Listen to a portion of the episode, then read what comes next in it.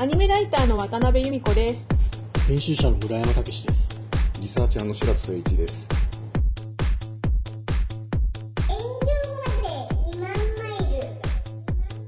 あ、そういや、あの、この間、あの、渡辺さん、はいなんだっけ、あの、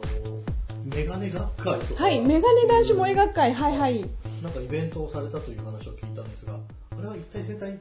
何をやったんですか？あ、うちの、よくぞ聞いていただきました。えーと、うちのメガネ男子萌え学会っていうのは、まあ、あの、メガネ男子、メガネをかけた男の人、それから男性キャラ、まあ、私の専門は主にアニメのキャラクターなんですけど、まあ、メガネ男子はかっこいいなって言って、萌え萌えっていうだけじゃなくって、どこが燃えるのかというのを一生懸命突き詰めて分類したりとか、あの、過去にはどういう作品があったかとか、そういうことを検証しながらみんなで盛り上がるっていう、そういう会です。ロフトプラプラスワンじゃなくて、もう一つ、阿佐ヶ谷ロフトねうん、阿佐ヶ谷ロフト A っていうところでやってました。で、すっごいお客さんが来て、超盛り上がったのが、キングスマンです。あキングスマンなるほどねうんあ二次元、三次元全部、そうなんですて喋ってたんですね。そうなんです。2次元のコーナーあり、3次元のコーナーありで、その中で私のマイブームはとにかくキングスマンで、マシン一郎先生っていう漫画家さんがあの発表はされたんですけど、もうそこのあの、コリンさんがすごい素敵で、もう、ね、め、もう、あの、うんなんだろう、キングスマンのそのメガネとスーツとスパイっていうこの三拍子についてちょっと今日ちょっとここに白戸誠一さんっていうね、あの、はい、ジョーカーゲームをやってらっしゃる方がチーフリサーチャー。チーフリサーチャー、設定交渉。えーチーフリサーチャーやってます。ただし、あの、放送中の作品なので、ジョーカーゲームに関しての個別な話は、まあ、そこは抑えます。ただし、まあ、あの、なんだろう、こういったなんですが、あの、背広を着たスパイたちについての話に関してという話だったらば、まあまあまあまあまあ、一般論ですし、別にジョーカーゲームのことを喋るわけじゃない話でいきますんで。それだったらセーフですよね、セーフですよね。ええ私たちお業界の人間なんでね、あんまりあのアウトなことできないんですよ。はい。あの、スーツとスパイと紳士、えっ、と、なんでスパイってスーツなんですか？いや、もうそれは非常に単純明快で、あのーまあ古い時代のスパイですよ。やっぱりジェントルマンスパイっていうのは、うんジェントルマンがそもそも勢力を発揮してたのが、そそれもそもちょい昔の話ですから、はあので要するに政府の中枢とか、あの大きな情報を握っているのは、基本的にはやっぱりお金を持ってて地位がある人じゃないですか。その人たちは、まあ、貴族もいるけれど、ジェントルマンだったりとかっていう、要するにきっちりとした背広を着て、きっちりとした身なりをした、上流階級に近いところにいる人々じゃないですか。ってなると、その、上流階級に入る、出る、入る装いができる。あ実際にもう本人がジェントルマンでもいいんだけど、に入る人をスパイにする方が有効なわけじゃないですか。なるほど。だからジェームス・ボンドは一応あの人ちゃんとしたジェントルマンの一応マナーはきっちりやるし、うん。あの女の人は口説くけど、うん。基本的にはやっぱり趣味が良くてうん。基本的には社交界でお振る舞いができるまああの人海軍中佐だっけ、えーうん。のなってるけれど、基本的には、まあ、海軍さんは基本的にはあの海外に行って外交をしなくちゃいけない現地に行ってそうか。そうなると、その上層、あの、社交界で何かをやられるための関えっ、と、教育を受けるんで、基本的にはまあスパイになることも多いんですけど、まあ、それ言ってしまえば、例えばドイツ軍の情報運べ屋っていうのがあったんですけど、それのあのトップを取ってたカナリスさんっていう人ももともと海軍軍人だったし、渋いグレーないいおじさんですよ。へえーあーのまあ、後にヒトラー、あの、暗殺計画とかが反乱計画で体ちらきな臭いな話になるんだけど、いや、でも基本的に、やっぱり今も昔も、あの、カクテルを飲みながら、パーティーで外交官とか有力者が語らうことはあるわけじゃないですか。で、はいそこに大きなものがあることが多いから、まあ、スパイは、要するに、そういう装いができる人の方がいいっていう、あの、原則があるんです。私なんか映画的にアニメ的にただ単にかっこいいからだと思ってて、本当に無知ですいませんでした。いやいやいやいやジョーカーゲームもなんかもうみんな全員スーツなんで、あの着こなしも素敵だったんで、まあ、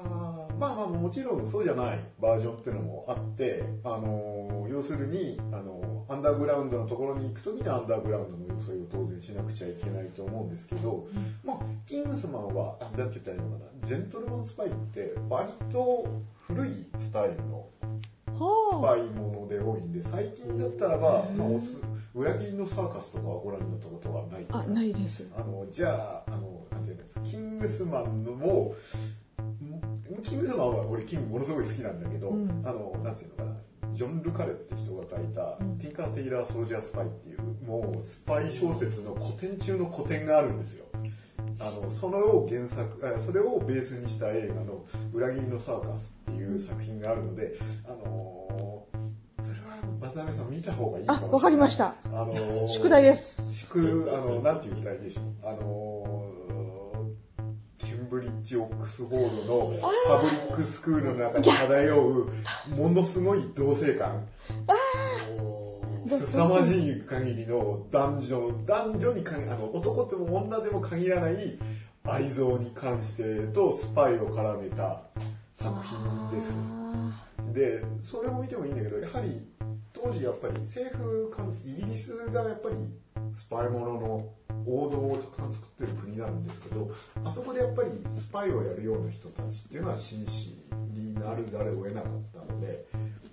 逆に取り締まる方が意外と警官上がりでちょっと紳士じゃなかったりするっておかしな話があるんですよ。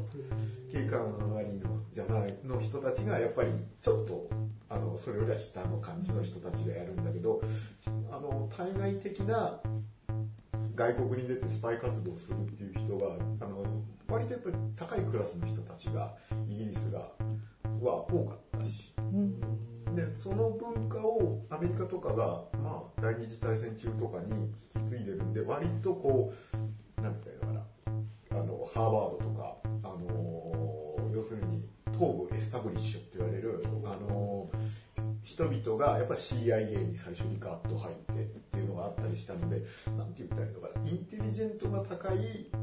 まあ、必ずしも高くない人もいたんだけど、要するにきっちりとした家の人たちが割とスパイを従事するっていう文化が、まあ、時代によってですけど、まあ、1900、まあ、第一次大戦か第二次大戦とかぐらいの時に割とあったんで、やっぱりジェントルマンスパイとかスーツを着たスパイ像っていうのがあるのは、まあ、ある種リアルであったし、っていうのはあったと思いますよ。なんで、なくそのイメージを引いてるので、世界で一番有名なスパイは、それはやっぱジェームス・ボンド師匠じゃないですか。うん。ジェームス・ボンド師匠のあのスタイルみたいなあの要するにパリッとしててうんおしゃれで、まあ、マナーがしっかりしててっていうのはまあまあその流れの日を引いてきたんだとまあそれ言ってしまうと原作者007の原作者イアン・フレミングはもともと実際そういう活動をしてた人なので、え、そうなんですか？はいあほートに対するプロパガンダ放送とかやってたりしたんでまあまあ情報に全く関わらない人ではなかったですね。あとイギリスのスパイ小説ものがまあ大体今のスパイものの典型だけど、うん。実際にスパイ的なことをやった人はたくさんいるので、はい。あのーまあ、例えば有名なもんだと、あのースパイ小説で有名だとアンシェンジェンっていう、うん。まあ、スパイ小説があるんですけど、サマセット・モームっていうですけど、サマセット・モームは実際にその、あのー作家っていう立場を利用してスパイをやったので、それの体験を書いてるだけなんです。え？書いてるだけっていうか、まあ、サマセット・モームは普通に作家さんとして有名だったけれども、そうじゃなくえて、えスパイ活動をしながらっていうこと。要するにうん。兼業であったりするわけです。あー。考古学者でスパイとか、で、考古学者は中東に遺跡を発掘に行くことには何ら不思議はないじゃないですか。で、そのついでにお願いできないですかっていう。あと、古面白いところだと、まあ、これは別に、あの、古い話じゃないけど、山岳登山家、例えば、あの、ヒマラヤを踏破するとか、有売とか、冒険家とかっていうのは割とスパイと同じくスレスレな部分にいたりする。はでもう一つ考えようによっては例えば貴族みたいな高い人にそれをお願いするってことも可能ではある、うん要するに皇太子って割と何でも見せてもらったりするわけじゃないですか、うん、なんとか公爵だったり偉い人ですから、うん、そういう人が割と担うっていうこともあったりする文化もあったりはしました、うん、なんでどうしても、まあ単純に言うとあのあんまり地位もなくてあんまりお金もない人がいきなり外国に行って秘密情報に狭めるまではやっぱ遠いじゃないですか。そもそも育ちが良くてお金を持ってて地位についてる人が来ましたって言ったら話を聞こうかっていう気にはなるわけなので、あでもすいません質問その貴族とか公爵さんがなるっていうのはスパイ活動に従事するメリットって何ですか？だって彼ら金が大きなる責務ですよ。お金じゃないんですか目的。いやまあスパイはね割といいところの人たちが、まあ、イギリスに関して言うと多かったので、まあ、まあちょっとイギリスあのスパイといってもいろんな形があるのであの一概に言えないんですけど今回のジェントルマンスパイの場合場合に関して言うと、まあ、あの割とケンブリッジ・オックスフォード出てます的な人が割に普通に全然多いです。だからそれなりの人たちです。家からね特に対外活動って外国の情報をやるみたいなやつはまあまあ SIS、MI6 ってやつなんですけど、うんうんこの辺りはやっぱりかなりみんなそれなりの家柄の人が多かったりはしました。あ質問そこでキングスマン見ていて家柄とか関係ないって紳士はなるものだみたいなセリフがあったんですけどだいぶ価値観って変わったんですかイギリスで？それはあるし、そこをちょっと、あの、キングスマンって割とちょっとイギリスを笑ってるところもあるので、ほあのと皮肉芸で、まああれは確かアメコミかな、あコミックだよ、ね。うコミックです原作が、あれはなんだ、ちょっとアメリカ的な部分とか、イギリス的な部分を割と皮肉げに描いているところもあってると思うので、ああそうなんですね。っていう部分もあると思うんで、まあ、それと、なんて言ったらいいのかな、それをまんまやったところで、やっぱりそこに面白みがないので、言ってみれば、あの、いや描き方がすごくわかるんですけど、キングスマンのあの主人公の坊や、でものすごくこういってワーキングクラスの格好をしてるんですよ。うん。労働者階級の。うん。でね。要するに、うん。パブに行ってうん。スタウトを飲んで管巻いてるような、うん。っていうスタイルなのであれはもう完全にだから日本で言ったらこうヤンキー文化うん。を人たちみたいなのをガンと出して、うん。それがこう紳士はになるんだよっていう話を書くところがなんかマイフェアレディマイフェアレディでもあるわけですよ。マイフェアレディも基本的には花織のコックニーっていうロンドンの下町のベラン名を喋っている人があの言語学者の2人で教え込まれてあの、まあ、レディーになるっていう話なんですよ、まあ、これを書いたのはバーナード・ショーなんですけどバーナード・ショーはどちらかというと左派的というか左翼的な人だったので要するにそういう文化あのスーツを着ったりしてて紳士たちがいる文化みたいなのをどこか皮肉げに見てるところもあったのでそんなものは家柄じゃないだろうなれるんだよレディーみたいなうん。ものがちょっとあるん。ですうん。だからキングスマンもその視点がちょっとある。なんでそこを言うと割といろいろ踏んなんていうのかな文化的なこれまで流れてきたのを意外と踏んでるんでうん。割とキングスマンはあのなんだろうあのおお気軽に使ってない感が割と裏に流れててうん。そこが非常にいいなって思って見てます。あの、アメリカ人のあの、サミュエル・エル・ジョクソンがやってんでしたっけ、えーがやったあの、実業家の描き方とかも、あの、うん割と描いあの、面白いので、うんそのあたりが、あの、ハマって面白かったですよね。うんそれをなんかこう、露悪的に描いてるのも良かったと思う。ああ、露悪的なんだ。労働者階級の上もすごい出てきましたね。あの、ええドキュンっていう感じの、そう。それが、なんか紳士になるっていう夢を与えてくれたのは良かったなっていうのと、イギリスのその階級への考え方がちょっと変わってきたのかなって思ったり、そこは違うんですかね？ま。あ、階級は随分変わってはきているとは思うんですけど、逆にそこがまだあるよっていう話には当あ然してあるわけじゃないですか。そう、ある、ある前提で、そこで乗り越え、あの、紳士になることで、そこの階級を乗り越えるんだっていうお話だって私は見たんですそうよね。ですね、うん。まあそこは、まあ、アメリカの文化とかもかなりやっぱアメリカ当然イギリスとかにも入ってきてるしあのやつ作ってる監督とかがご家族とかもともとコミックの原作者はどっちなのかなイギリスのどっち側の人なのかな知らないとそこまで知らないんですけど、うん。ある種のなんだろうアメリカ批評でありイギリス批評的な部分うん。要するにこういうものなんだよっていうのを見せているっていう部分割とやっぱりあのキングスマンたちのあのスパイたちってやっぱどっちかっていうとわざとなんですけどステレオタイプであったりあのうん。コミカル的な表現としてのスパイをやってるわけじゃないですか。うん。いまだにちゃんと傘を持っているとか、しかも雨に雨が降っても開けないんですから 紳士は。細く巻かなきゃダメとか。で傘が武器とかあるわけじゃないですか。あの辺りっていうのを見ると割とその辺も皮肉芸でもあるしそこを面白みもあって描いてたりするからその辺りは意図的な気はしますよね。あのスパイ道具ってあれ傘とかあのなんかいろんなものが出てきたんですよ。万年筆とか、あのキングスマンで、うん。あれって本当にあのスパイ小道具ってあるんでしょうかね？ありますよありますよ。もう傘を使った銃とかも全然あったえ傘を本当にあるの、うん、傘を使って暗殺した話とかもありますし。へあのボツリヌス菌をあのふくろはぎに刺して KGB が昔殺殺暗殺したこともありましたし。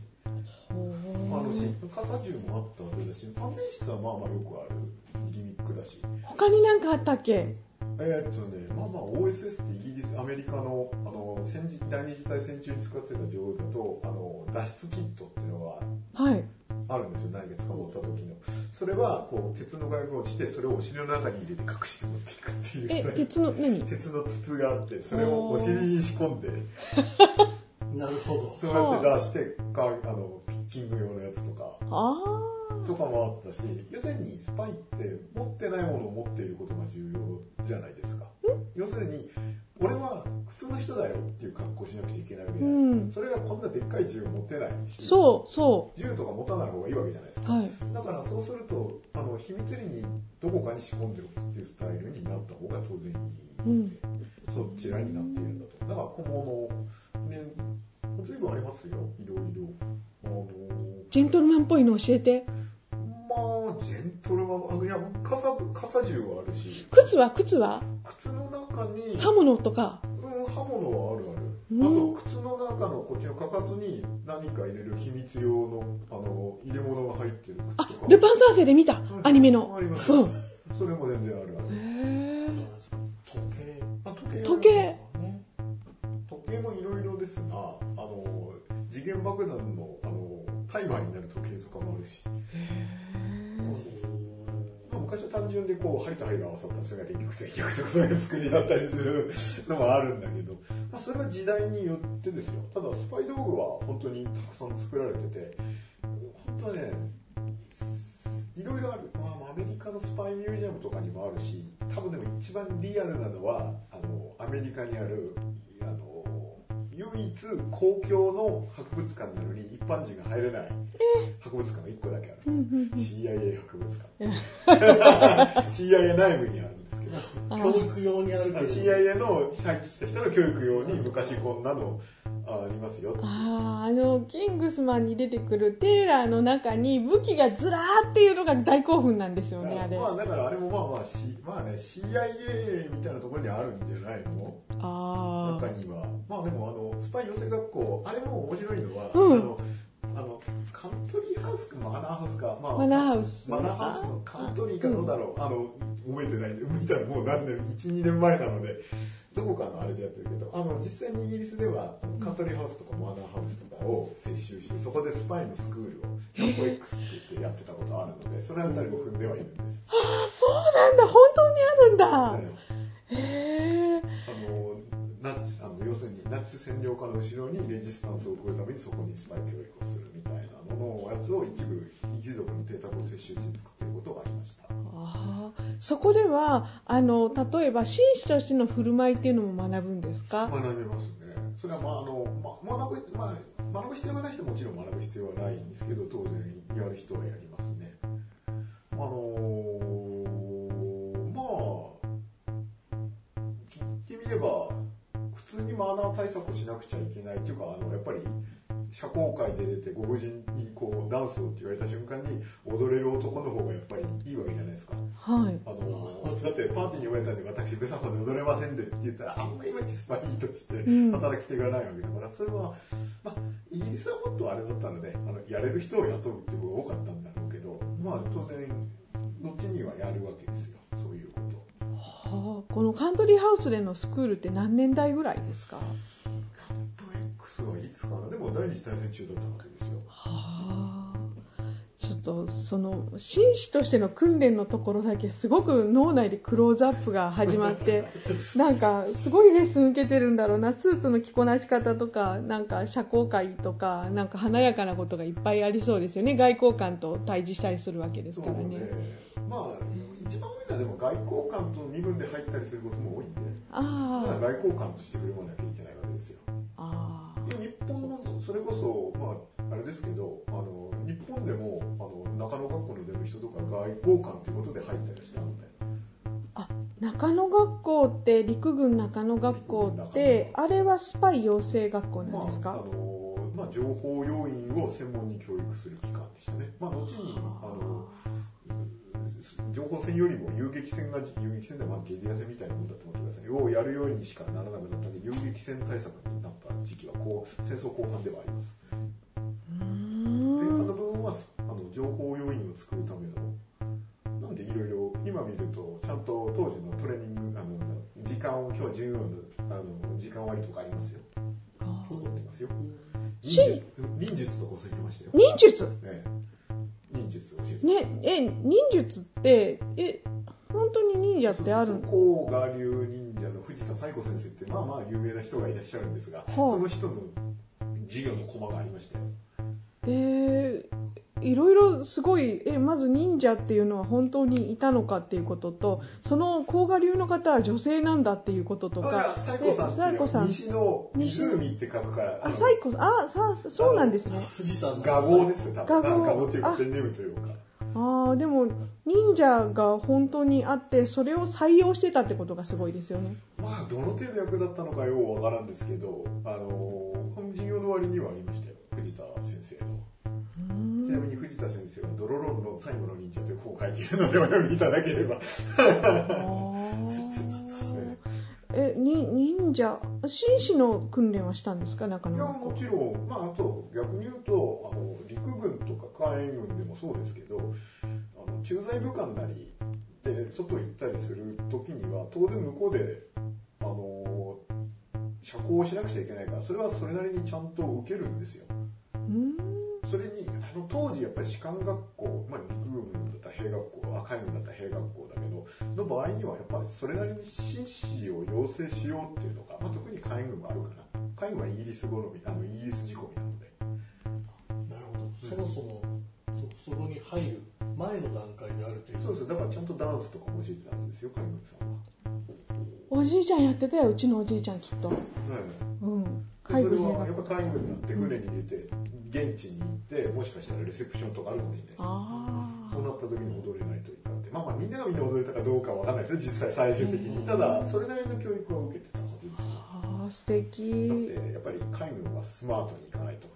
あ特に。まあ、陸軍も、まあ、外出る人はそれなりには受けてます。でもまあ、まあ、その、ガチガチ硬い人はやんないかもしれないけど。へえすごいそうなんですよ。はそうだけど私一つ質問質問。メガネメガネだけ教えて最後に。い。うん。あのメガネっていうのはなんか武器になったりしてたんですか？なんかテンプルを噛むと毒が出てきて自決できるって聞いたんですけどそれどうですか？いや、まあ、どうだろうね。どうですか言われてどうですかって言われても。いや、まあでも、あのー、に何か仕込むみたいなのはあったんじゃないのかな。え本当？はい。陸軍長野学校って映画があったけど、市川雷蔵はここからナイフを出してましたよね、メガネのつるから。えーメガネのテンプルから。ナイフを？ナイフを出してるのが何話だったか